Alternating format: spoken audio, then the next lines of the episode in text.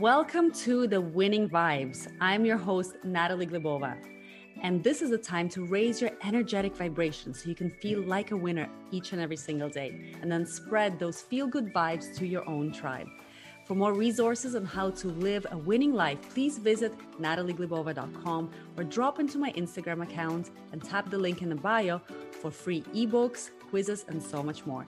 Don't forget to subscribe to my YouTube channel as well.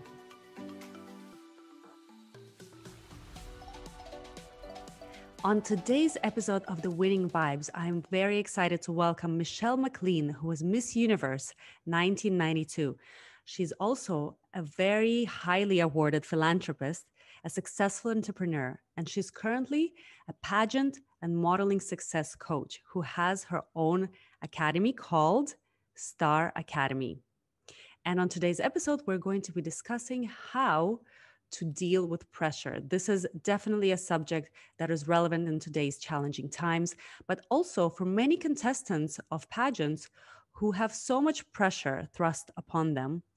And we would like to find out what does it take to compete at the highest level while dealing with pressure. Wow, we have so much in common, winning in life, right? yes. Uh, but you, you're, you're a couple of years ahead of me there with all your inspirational work and the books that you've published. And I feel like I should be interviewing you. oh, no. I mean, I think this is not really an interview. This is going to be more of a, a talk and a discussion and sharing of ideas because I feel ever since we've met each other, I think it was back in 2008 when we went to India together.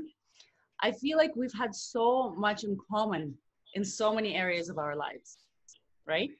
We have, absolutely. Um, just just the idea as well that you know we um, I think if I if I remember correctly, you were quite a reluctant beauty queen, kind of like me in the beginning. Like, what was beauty pageants all about?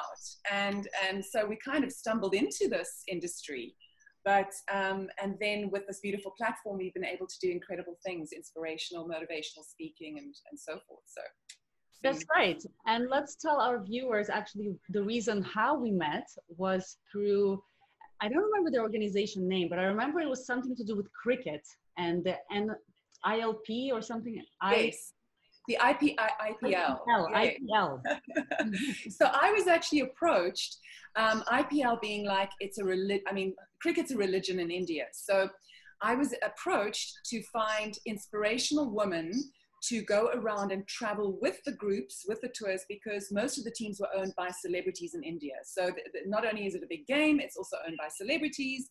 So they wanted high profile women. So they asked me to approach a couple of former. Natalie, you were the most courageous out of all of them, and Dayanara as well, to come to India with me and travel. It was quite grueling. You traveled every single day to a different city in India, and it's not a small place um, going to these various games um, and working with MTV and um, YouTube. So it was high profile, it was great, but it was it was definitely hard work. I remember you agreeing with me. It's like, oh my gosh, yeah, and thousands of screening fans in the in the yeah. um, uh, you know in the different uh, arenas. It was crazy. Well, the the hardest part for me was living out of a suitcase and just having to get up and go and go and go every time. Just pack and go to the airport or drive. And we would have all of these events in the evenings where we hosted the after parties for these games. And then the next morning we'd have to be up at 6 a.m. to travel somewhere else. So that was completely exhausting, but so much fun. And the best part about it was meeting you and connecting to you. And look at this beautiful friendship so many years later. I think what, more than 10 years now. Yes, yes, it has been and and I'm I'm just so grateful. And I've just been following everything that you've been doing. And um, when I was in Bangkok recently for the Miss Universe pageant as a judge in 2018, you had your book launch, and it was just so amazing to see.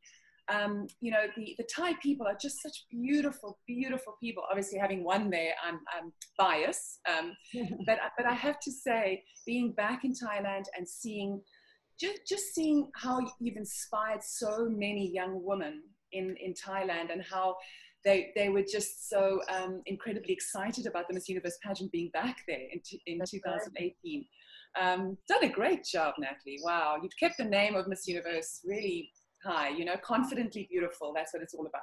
Thank you, Michelle. It's such an honor coming from you, from somebody who's been successful in so many areas of your life. And just reading your accomplishments and your bio, I was just, I couldn't believe how many things you have done. That's incredible. And how was it to be a judge and to come back to Miss Universe stage as a judge this time back in 2018? It was actually scarier than it was competing. I was so terrified of being a judge because I think when you are competing, you're putting your own destiny out there, right? You, you're saying, you know, universe, uh, I'm, I'm opening up to you. Uh, I'd love to win. Uh, I've done all the hard work. But when you're a judge, you know that you're actually putting someone else's destiny in your hands.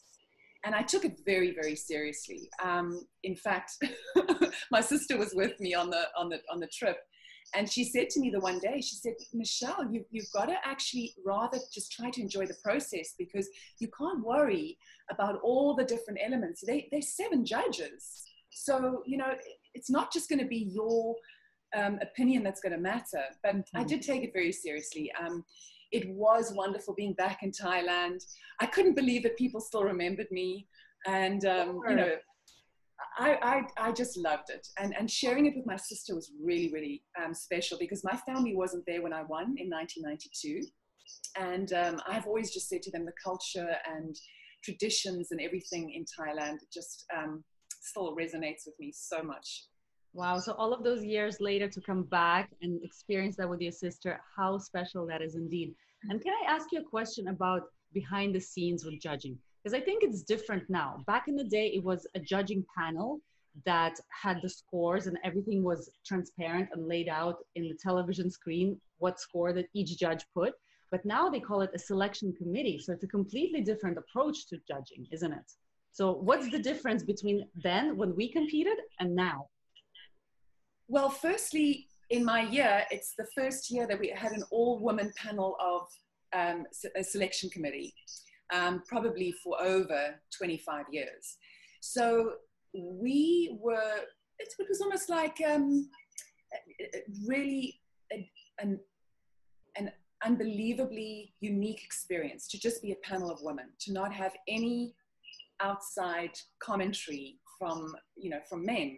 Mm-hmm. Um, I, I think that having, having a selection committee these days is not that different from from the judging committee, but it's I think the term is it's much more modern in in the sense that mm. a selection of the finest qualities of a woman as opposed to a panel of people judging someone's qualities. Mm-hmm. I like that, you know, selection committee because it, it really is, it could be anybody's, any woman's time that night. It, the mm. stars have to align. You can do all the hard work, as you well know, Natalie uh, the skills development, the walking training, the interview training.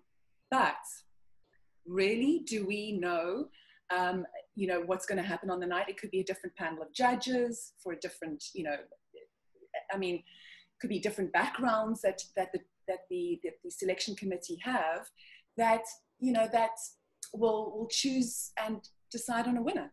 So okay so another hmm. question that most ladies who are competing in pageants right now would like to know is if it's a selection committee, do you then discuss and all agree on who should be the winner, or is it still an individual choice of you as a as a judge, as your personal opinion? Just repeat that question. Sorry, it just went quiet there for a second. I think we're having internet uh, maybe problems or disconnection. So the question is, is it when you are selecting the winner as a selection committee? You discuss it amongst the all of the judges who will be the best for the crown, or is it still an individual choice that all the and you assign a score and then everything gets added up and kind of the average gets taken of that and that determines a winner? That is very critical to know is that the selection committee are not allowed to discuss any choices with each other from um, this was the first year as well. Not only was it a woman, uh, a panel of women um, selection committee, but we did the preliminaries as well as the final. So usually they have different judges for the preliminaries, and then they choose another selection committee for the final, but we were able to see the whole process through, which I think is much more valuable because you really do get to see the full potential of the young woman.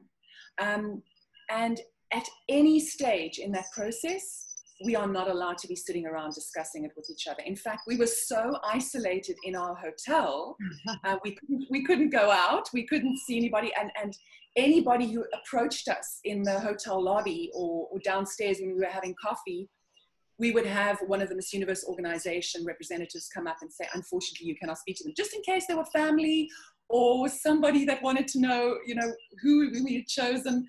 But it was so, it was very regulated. And wow. it was great that as a selection committee, we weren't going to be discussing um, each and every young woman uh, because as, as the stages progressed, um, you saw different levels of uh, abilities come through in these women from the preliminaries right through to the final. Even in the last moments, I was absolutely gobsmacked, surprised mm. by some of the young women that didn't really stand out in the preliminaries, but towards the end, they just, I don't know where they got that from, but they just shone.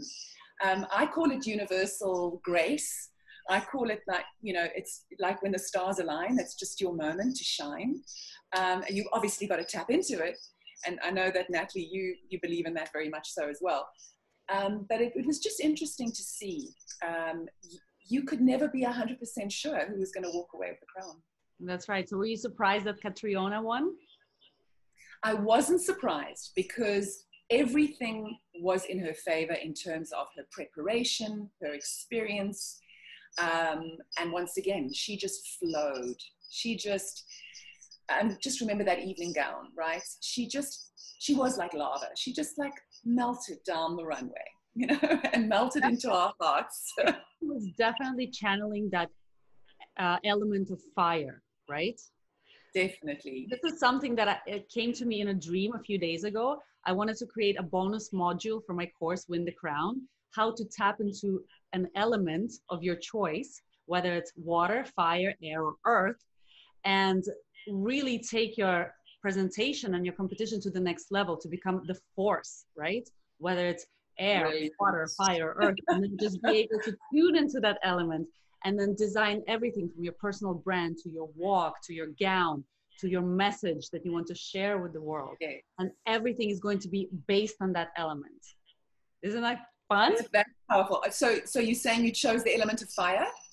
So my, I think my element when I competed was the element of air, because after analyzing and looking at everything, I felt very happy, positive, open-minded, uh, very talkative, and just friendly. And I think that those are the qualities of air. Plus, my dress was very flowy. It was white.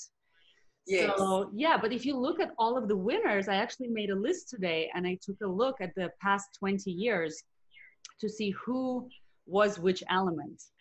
And you can see definitely Catriona was fire, right? Zozibini, the one who just won from South Africa, she was earth. I yes, yes. right? And then you have people like Pia, who was more water, right? Like very demure and uh, sensual and then you have all the other winners that really they have their sometimes there's a crossover what do you think your element was oh i i i think it could have been a combination of fire and earth yeah i was very very down to earth very grounded not expecting anything out of that you know th- that evening to win at all however there was an internal fire in me it was just this passion for if I get given this opportunity. In fact, in fact, because I was such a dark horse in the race, or um, you know, the black sheep, really, nobody really spoke about me until I came into the top ten. Then everyone was like, "Wow, where did Namibia come from?" I, I, think it was kind of that um, earthiness about me, like, "Oh well, I'm here now. I might as well do something about it." You know, just take right. the opportunity, and that's when the fire kicked in um, you know, my years of training and modeling, but also my desire was, was like, if I get given this opportunity, this is going to be fantastic. You know, I get to do so much for the children in Namibia. And so, yeah, I think it was a combination. Wow. you're right. And you but I remember when you won, and I definitely remember you being air. It was like you were floating and ethereal, and it, yeah. Yeah, like, yeah. like not, not floating in the back, right?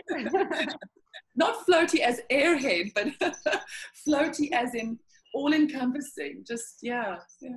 That's so sweet. Thanks, Michelle. You were there in the audience that night. I remember. I was. I was rooting for you. All right, so let's get into the meat of our discussion today, and we'll come back to pageants later. And I know a lot of girls watching, they want to find out as many tips as possible from two Miss Universes talking about having a winning mindset, how to deal with pressure. And I think that's the theme for today that we have chosen is how to deal with pressure, how to deal with stress under pressure, right?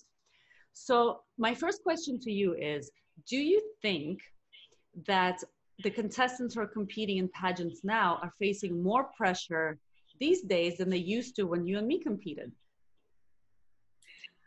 I definitely think so. And the reason why I say that, and it seems very obvious, but the the intensity of social media and the fact that in our certainly in my day 28 years ago um, I mean, when I won, I had to send a telefax to my parents. Not, you know, there weren't emails, there weren't, um, you know, phones where you can message immediately. So you were almost given like breathing space, a bit of time, even when we had interviews with the media. Um, we sat down with the press. We had interviews on television. It was, there was a certain pace to it. Now it's frenetic and it's instantaneous. And you have got to have such a clear vision for yourself, I think, as a title holder, as an influencer, as a model these days, because one slight, it's like being on the right spiritual track. One slight little movement can make this whole shift in your entire life. And that's what social media is now for everybody, is that um, there's no more leeway anymore. You, you have to, have to, um, know that that you've got to be on the ball all the time, and and so that creates more and more pressure, I believe. That's right. I couldn't agree with you more. And also another aspect of the competition now that they didn't have before is the girl's platform, the girl's profession, her career, right? Because watching those old pageants, I mean, older than us, much older, like from the 60s. With the big puffy hair. yeah, those ones. I just came across one video where Miss Greece won, and she was walking, and her introduction was, She's a model. You know, and that was the only thing she could say. She's a model. She has brown eyes and brown hair, and her measurements are so and so. Right. So that was pretty much the only thing that they could say about the girl. So there wasn't so much pressure to try to you know excel academically or you know be super ambitious in your career right? You, you could just be a model and you could do really well. But now it's not enough. You have to be a career woman. You have to be educated. You have to have a message. You have to be, have a platform and you have to be a role model for thousands millions of people around the world for young women right? So i feel like there is a lot more pressure now well, I think uh, you just you put the you hit the nail on the head there. The expectations are such now that women are expected to be um, this great career person and good in the media and you know beautiful as well and strong and physically fit and healthy. So that all those expectations on a woman, yes, it starts to add up the pressure. But I, I, do believe when we get into the discussion about how to deal with the pressure and the stress, it is all about self awareness. It is all about knowing that comparisons, and especially because of social media and the demand and expectation on us, is probably going to be one of our biggest downfalls um, and has been mine and has you know I've, I've gone through life in certain phases and i've had to work through that because i'm human I will go through this comparison of someone's more successful than me, someone, you know, um, has a has a better lifestyle than me. It's it's crazy. So we need to manage that. We need to manage that, and let's get into how we can manage it because you have some tips for us. In fact, this is one of your methods that you've developed, and a big core message and principle that you teach in all of your keynote speaking and your coachings, right? So um, let's talk about that. You have a method called GREAT, which is an acronym, right? So mm-hmm. tell us about this method and how it can help us to deal with pressure in pageants or in life, in our work, in our careers, and everything else. So I started with my husband as a motivational speaker when we moved from South Africa to America. And we would give this talk GREAT, the acronym meaning um, G for gratitude, R for reframing difficult situations, E for energy, obviously making sure we're healthy and, and happy, A for articulate, using quality, kind words that empower us and don't break us down, and T for teamwork, which was really all about whether it's your family, whether it's your work environment. Um, and we, we would do these motivational talks to business people. Um, and I just realized from all the motivational talks I was doing that I was, we were reaching people later on in life, like how to deal with the fact that gratitude um, as an actual technique to do a few times a day or reframing difficult situations, um, they both give off a naturally produced hormone in the body. So it's not just an Oprah Winfrey happy moment where you sit down and you write your gratitudes in a diary, but gratitude, when you are going through the process of whether it's being grateful for your health, something new in your life, the smile of a child when you walk past, just being grateful every day and being aware of it, releases dopamine in your body. And dopamine works against the cortisol and the adrenaline in your body, which is built up over time because of the stressful lives that we live. Um, we are unable to, I mean, in days gone by when we were chased by wild animals or we, we were, you know, frightened of other tribes, that was once every couple of weeks or days. But today, we wake up every single day and we start our day with our phones, social media, the phone rings, we've got the bank manager on our case, we've got um, our, our, kid um, is not feeling well and can't get to school. So we have so many stresses that build up in our, in our systems that we have high levels of adrenaline cortisol that actually make it impossible for us to function at our optimal level. So, getting back to these techniques and not going into too much detail because I mean, it's a whole hour, you know, sort of a, a, a keynote speech. But the simplicity of these techniques, and, and you also um, teach the, the, the power of gratitude. So, gratitude releases dopamine reframing situations, not changing the facts because that's delusional. So if you have a difficult situation, you look at it from a different perspective and you see it um, in the light that maybe something else will come out of it. Um, I know that it's, it's so, so cliche, but when a one door closes, another one opens. But finding practical ways in which you can deal with it. Each time you do that, you reframe, you're actually releasing serotonin in your body, which is a natural calmant. That's what people usually take um, antidepressants for. But you can produce it in your own body. Um, and I just find these scientifically, medically proven um, hormones that are released in your body just an incredible, an incredible opportunity for us to use, especially when you're younger in life and especially when you're dealing with pageants and any high level stress situations or when you're in the public eye. Um, you know, then getting back to, to the other um, parts of the techniques. Um, so ease for energy, obviously, the more you exercise, uh, more endorphins in your body, it releases the stress. Um, we all know that. Um, A for articulate. Now, let's be honest. I I get down on myself every day. There, there are things I say to myself I wouldn't say to another human being like, oh, you're so stupid, you didn't get this right. Or and that, as as we well know as as coaches, have had huge impact on the way that you actually go out and start your day or that you address a situation um, or, or, just your perspective on life. So the power of your words, um, articulate what you're saying, and and that releases serotonin as well as oxytocin.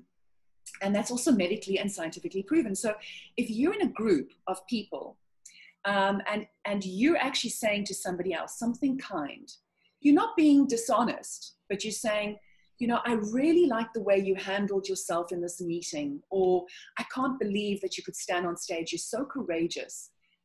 That releases oxytocin in that person, feeling, wow, so good. But it also releases oxytocin in the person saying it and the people witnessing it.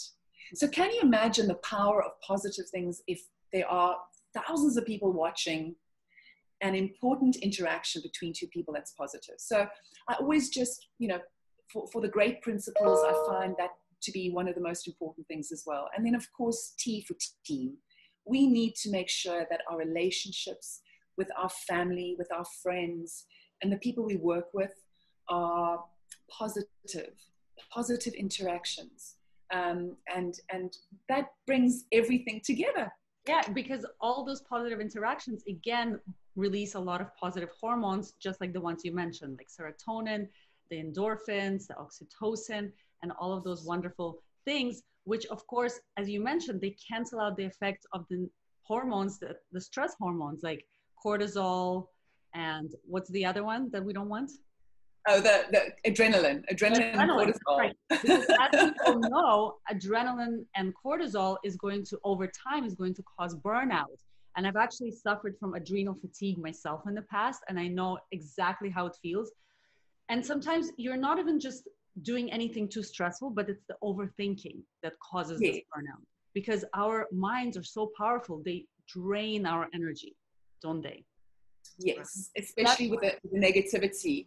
I mean, there's so much research being done that it actually is takes more energy for us um, in our day. Um, if you think about it, when we go to sleep at night, we mostly think about all the negative things that have happened to us. Um, and we focus our energy on that because we have a natural reaction to negativity. It came from the caveman days when we had to survive. We had to think of what would happen to us. So, but now it's compounded. So we're only thinking about negative things. It takes six positive things to whack out one negative thing. So mm. we need to keep at it. Do it. And over time, if you practice the suggestions that Michelle teaches in her courses, as well as my courses, you will know that how to change those habits in the subconscious mind because you might be able to say the positive things, but the subconscious mind is still running a tape that's based on those preconditioned patterns and they're still negative, right? So it's even yeah. reprogramming your subconscious mind as well. But I absolutely love what you're saying about gratitude, about reframing, and about awareness. Those are really the key first steps for anything, for healing, for transformation, for change, for all of those things that we, you know, what that we want to succeed in life and pageants and our careers, whatever it is, and even in love too, right? Gratitude is the number one quality I mentioned in my book, I'm Winning. And that's for the same reason it's number one. If you can't be grateful, how can you possibly be a winner? And exactly. you know, yes. can I just share a story about my experience in this Universe? And I would love to hear yours. But I felt so grateful for the opportunity to be there that even when I had to wake up in the morning and be the earliest to rise, because I was always put in the early group, in the early risers group, it was like 4 a.m., 3.30 a.m. or something crazy like that. Even despite all of that, and I love to get my good eight hours of sleep. I still felt so grateful for the fact that I'm living out my dream, just being at Miss Universe, just being able to compete at Miss Universe and be able to tell my grandchildren one day, hey, your grandmother once competed at Miss Universe. So that was like my biggest goal. So gratitude really got me through a lot of these tough times. I went through also some traumatic experience when I chipped my tooth. It was like a little chip, but it really affected my confidence for some time and I felt, oh, how am I going to win if I have a chipped tooth? But then the gratitude, I just kept, kept coming back to it and being grateful for the Thai people's hospitality, for the way that the organization was taking care of us, for all the chaperones, for all of the contestants that were giving me their positive vibes. And I was just acknowledging everything. And I just felt so warm and fuzzy on the inside that everything else negative that happened, it just rolled off my back. you know? So I think gratitude really helped me to not only enjoy my experience, go through some negative, mm, I guess, hap- things that happened, but also I think it helped me to win. Yes. Yeah. So, can you I, I would imagine most definitely. Yeah. So what about you? Did you use gratitude in your pageant journey?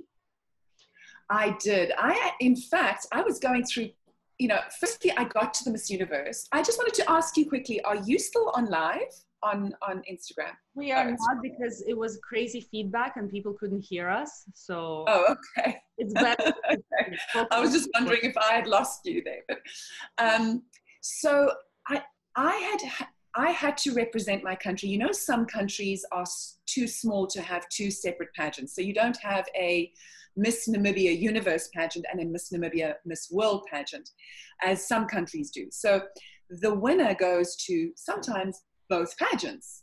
In my year, I had to go to Miss World before I went to Miss Universe. Wow. I went to Miss World in, we went to the Miss Universe, I went in May of 92. So I had to go to the Miss World in, in December of 91 and I didn't have the best experience. Um, it was a it was a very difficult competition. They were in transition. We were stuck in Atlanta in a hotel somewhere, um, and I just after that experience, I, I, came in the in the top four. I just said, you know, I don't think pageants are for me. Uh, I don't like the way it's operated. And but by the time I got to the Miss Universe pageant that May, um, I had decided I'm just going to go there. I'm just going to have fun. I'm going to really learn about the culture, enjoy all the different women that I, you know, to correspond with and network because that's going to be great for the rest of my life. Whether I win or not, it's going to be fantastic. So, with that attitude of gratitude and with that understanding that I was just there to really maximize the experience, and like you said, just so grateful for the opportunity, I just really relaxed into it. I had a few hiccups along the way because my boyfriend at the time was kind of breaking up with me um, while I was there, um, seeing other women, and I was hearing that from friends, and I was just, I was heartbroken and kind of was like, wow, you know, I'm going through a really difficult time, and he can't be supportive. Um, obviously, when I won, it was, oh yes, I'm back in your life. right. Uh, was, and he was for five years. So, um, it's it's just it was an interesting journey. So having um, the the ability to have skills like that, um, I didn't have all of them at once. I didn't have the great principles to utilize, but at least having gratitude and at least knowing um, to say kind, positive words to yourself to motivate yourself. You know those those techniques worked. So, but now, I mean, if we if we could offer what we do in the terms of techniques for these young women dealing with pressure at you know such a young age and they're able to help themselves cope better in life from a younger age um, can you imagine what they can what they can achieve in life? That's right. Well ladies if you're competing in a pageant and you're listening to this interview please take note that gratitude reframing energy um, then we have articulation, speaking it out, right? And team are so the five ways that you can be using these tips to deal with pressure. And for anything that happens, I think reframing, be the queen of reframing, right? I have a friend who is another uh, life coach. I call her the queen of reframing because she just can take any occurrence or any event or any thought and she can skillfully reframe it so well that you just look at it and you're like how did you just do that? Right? So learn to be the queen of reframing because that is the only way that you can deal with unexpected situations with things that happen by accident right? Or sometimes even just unprecedented events right? So it's it's yeah, really like, important Okay. You, are 100% right. But like anything in life, it takes practice. You can't just suddenly go, oh, I'm just going to reframe something. It takes practice to keep at it, um, you know, to, to have a different mindset. That's right. Um, you can start small. You can try in daily life. For mm-hmm. example, tomorrow you wake up and the first negative thought that pops into your mind, or the first thing that annoys you, or the first thing that you want to complain about, just try to reframe it for the smallest things. Let's say your air conditioning broke. I mean, we live in Thailand, so it's hot, right?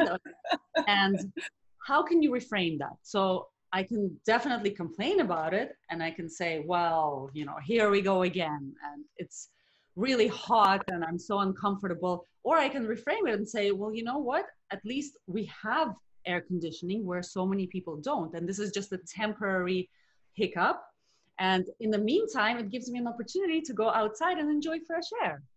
I just reframed it, right? Or jump in the ocean. It gives you a chance to do that. exactly, exactly. So there's just always a way to change the lens, switch the, you know, perspective, uh, find a different vantage point, and it's like you know 360 degrees all around one occurrence or one situation that you can always find and take a look at so many different angles. Love it. Very okay. true.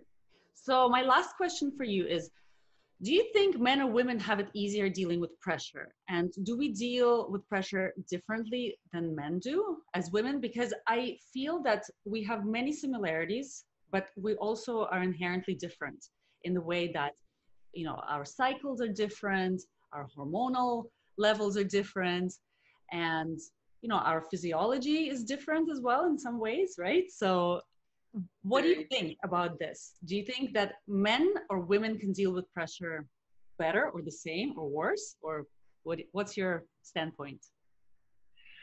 Wow that's a that's a hard question because from the experience and the research i've done from working with ceos of companies and and taking my five great principles with my husband when we did talks with businesses, seeing the difference between men and women and how they handle it. And then obviously in my coaching, but more on the women um, and, and how they cope with pressure.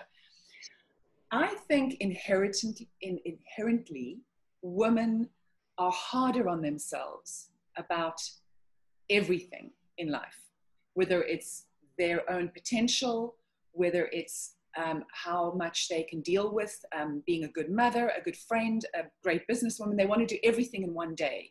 Like they want to be the best at everything in one day. I think generally I've come across more women like that than not.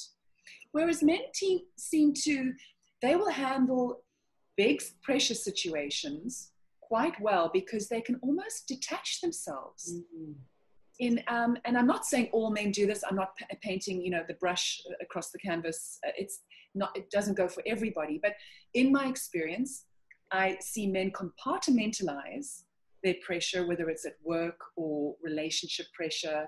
Um, i've seen people have an argument leave home and the man's perfectly fine at work whereas the woman's absolutely shattered you know that she had an argument. Um, so but do you I, think that in that way men are suppressing their feelings instead of releasing them, which can also over time build up and cause some physical problems and ailments and manifest itself on a physical level? Because as women, of course, we like to release our emotions readily, whereas men, they've been taught that crying and being emotional is not manly enough. So do you think perhaps they're using this technique, but it's not really a healthy way to cope with pressure? I, think once again, it's, it's very uh, specific for different people and also culture, uh, culture wise. In certain cultures, like in a very British environment or um, or maybe a Japanese environment. I'm just using examples. I'm not saying that that is true, but they have a much more suppressed as a male um, um, interaction as opposed to you know to talking about their feelings or thoughts about their feelings. Um, in other cultures, like maybe South American cultures, they're much freer. Um, Italian guys, you know, are much more expressive about how they feel. Um, so you, you know, I, I think it's it's also a sign of the times now that we live in because of more and more pressure. I think we mustn't forget that men have got extra pressure put on them these days to um, to acknowledge not just the traditional ways of how powerful women are, not just mothers and nurturers, but also in business. So it's a whole it's a whole shift for them and a whole new kind of pressure.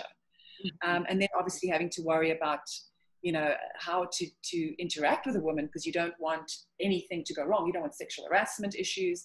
So I feel you know because I've got a young I've got a young man. Um, Luke is 21 years old. So my son often talks to me about the pressures on, on young men in the new society today.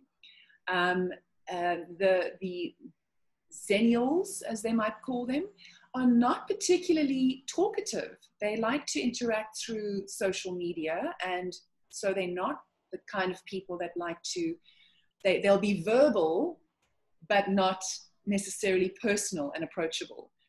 Um, so there's a whole different cultural change. But he, he was just saying that a lot of men are struggling right now. And if they had techniques to deal with the different pressures of how to cope with dealing with women differently, treating them differently, um, respectfully, as opposed to maybe things in the past, um, then maybe it would be easier for them. Um, so, so teaching them these new skills um, and I really do believe the education system needs to ramp up when we're talking about life skills at school and learning real things at school as opposed to just learning geography and science and maths. And mm-hmm. I think we need to focus on that. We absolutely must. I think that this should be taught in schools, and the Great Principles is a fantastic course in itself that should be introduced to schools around the world. So, do you think that both men and women can benefit from the great principles when, when it comes to gratitude, reframing, energy, and the rest? Well, most definitely, because um, although each and every one of us is different, we have different levels of adrenaline and cortisol in our body. The only way you can counteract that is by having the natural happy hormones like dopamine, serotonin, and oxytocin. I mean, that's your natural endocrine system in your body. So you need to balance that out. The only way to, to lower stress levels is to have the happy hormones in your body. Um, because that also interacts, you know, that is, is very um, connected to your brain and your brain function. And then the choices that you make. So you, you've, you've got to have a happier constitution if you're going to make happier good choices, healthy choices. Mm-hmm.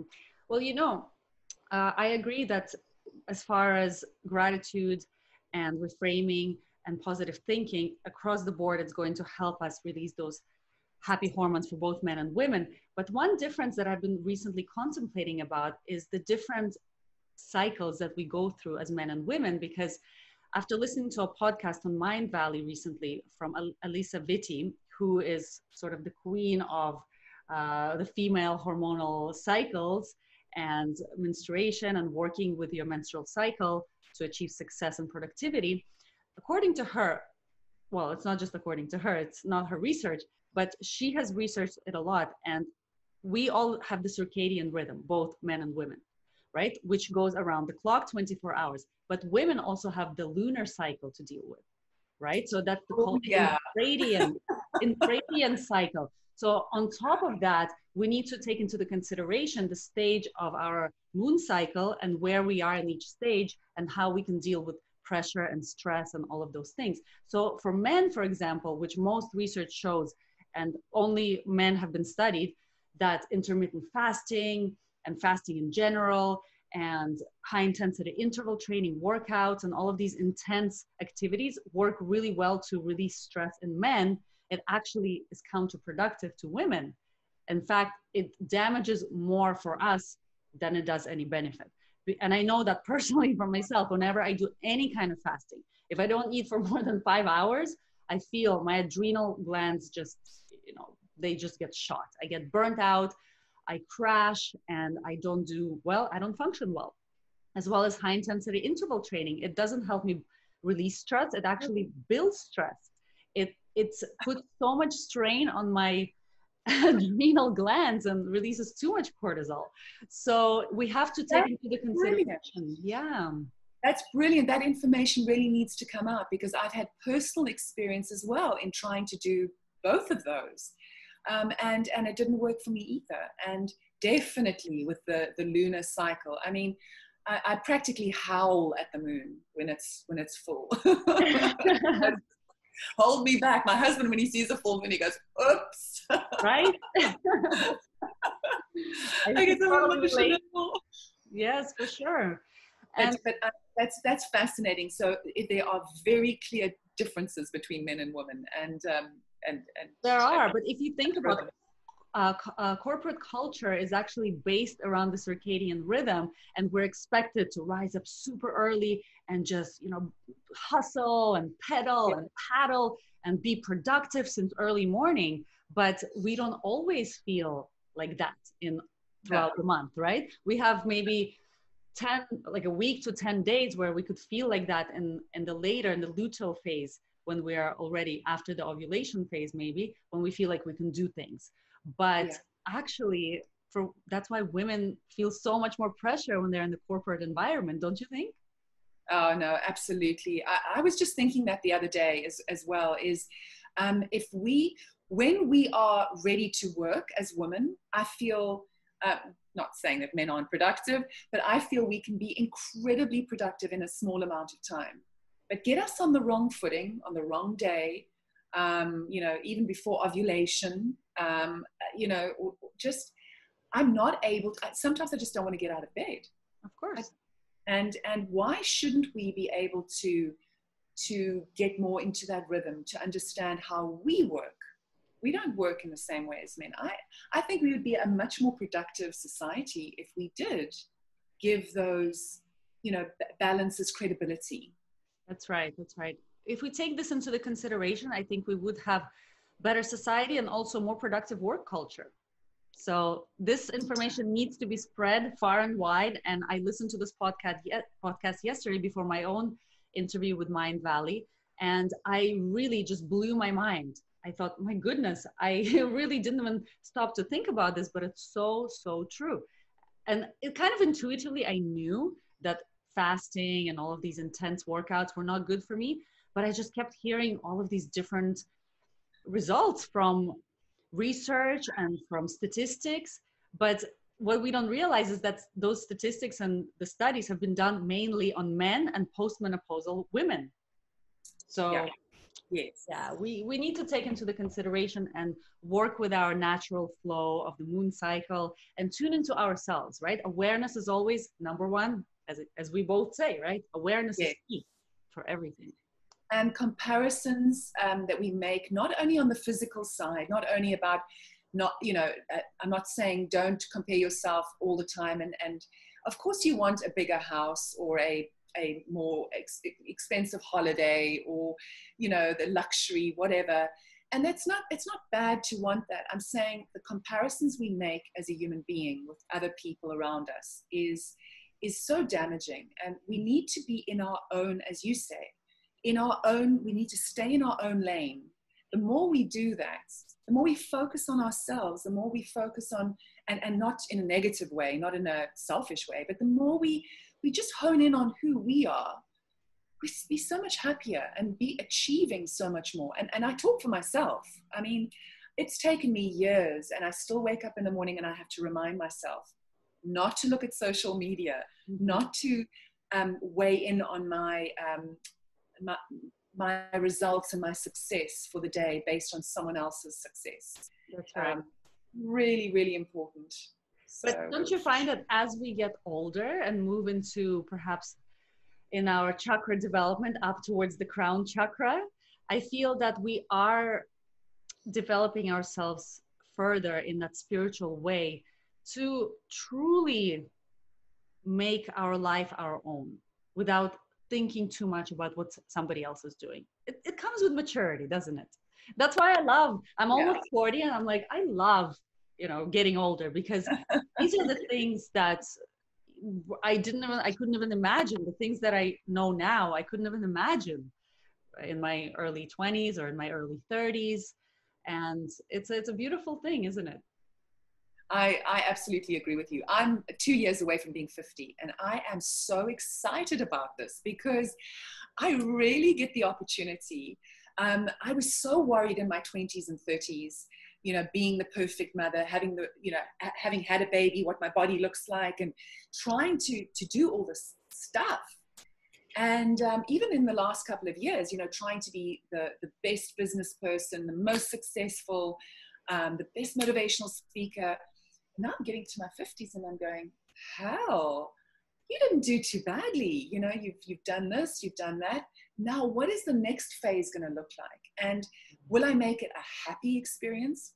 And my husband and I, we laugh every day when we talk about this. Is like, if you have to project who you are in five, ten years' time, and maybe my husband, my husband's a, a lot older than me. Well, not a lot, but he's, he's a little bit older than me. Um, and then we, we retired somewhere sitting on a beach. He'll go, you look back to today when you had to, um, you were on a journey, you were creating a new business, and you'll miss that because it is part of the journey, it's part of that process. to um, to be exploring and learning and carrying on. So as long as we keep doing that in each phase of our life, as you say, um, getting older, you care less about what people think. Mm. Um, and, and I was always saying, I heard that before. I was like, that's not true. Surely you get more and more worried the older you get, or whatever. But it's true. I care well, less. I think some people who don't work on their self development and their spiritual awakening, they might get progressively worse as they get older. But if you are taking steps and you're practicing spiritual awareness, you're practicing yoga, meditation, and you're working on yourself, you know, self awareness, self care, self development, the three pillars of self love that I always talk about, mm-hmm. then I think when you do get to that midlife point, you actually blossom instead of facing a midlife crisis as some people do. Yeah. Yeah that's that's true. It's taking it's taking those steps. It's making sure we, we can't you can't build a house without the right foundation tools without the cement without the bricks without what it is but you need all of that and, and as you just said as well your techniques are so so important for that foundation of your life because only the, only then can you start building on everything else that's right. I wish I could keep talking to you about all of these incredible insights and ideas. And I think we have to wrap it up by now. So I wanted to say a big, big thank you to you, Michelle, for coming in and sharing your positive vibes, your knowledge, your wonderful, wonderful personality with all of us. And if you would like to follow Michelle, please go ahead and follow her on Instagram, Michelle McLean, right? Michelle and, yes yes, official Michelle McLean official, and of course, you, are you on Facebook as well? Yes, you can see me at Michelle McLean hyphen Bailey. Okay, and do you have a do you have a website? Yes, it's Michelle at michellemclean.io. Okay, oh, wonderful. It's just it's yeah, its uh, website is michellemclean.io.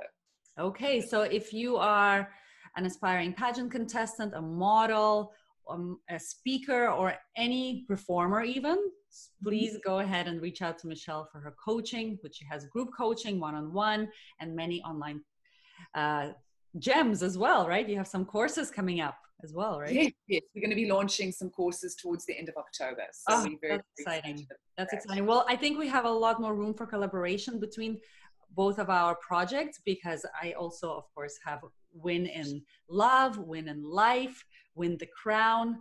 And I'm also launching my course uh, actually this month. It's coming up, Win the Crown online course, which is going to be different than the past that I've done group online coaching and one on one coaching online. But this is a packaged course that is very affordable for all of the aspiring contestants. So, yes, thank you so much, Michelle. I can't wait to catch up again and do some work together. Thank you. I look forward to it. And for all of you out there listening, Natalie is the most phenomenal coach and amazing woman. So please do reach out to her as well. And thank you for this wonderful opportunity. I gotta see you soon again. I know. as, as soon as we can start traveling again, I think we're gonna have to make it back to the US. We were supposed to be there now, actually, in October, uh, or sorry, August, September is when we usually go down to Burning Man. So oh, Wonderful, wonderful. Yeah, but it was canceled this year, so I think it's gonna have to be next year. So well, if you do, I would love to experience that, and we have one in Southern Africa as well. That Africa is burn. phenomenal in the desert.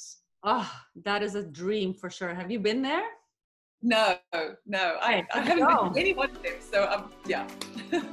Let's go, Michelle. You're gonna be the perfect person to go with. Oh my goodness. Sounds good.